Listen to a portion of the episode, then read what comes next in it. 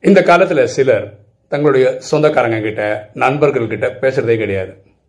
ஆனால் அவங்க போடுற வாட்ஸ்அப் ஸ்டேட்டஸ் இவங்க பார்த்துருவாங்க இவங்க போடுற வாட்ஸ்அப் ஸ்டேட்டஸ் அவங்க பார்த்துருவாங்க ரெண்டு பேருக்குமே தெரியும் பரஸ்பரம் போடுற வாட்ஸ்அப் வந்து அடுத்தவங்க பார்த்துட்டு தான் இருக்காங்க அப்படின்னு.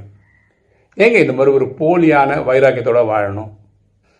நம்ம இந்த பூமியில் வாழறதே கொஞ்ச காலம்தான்.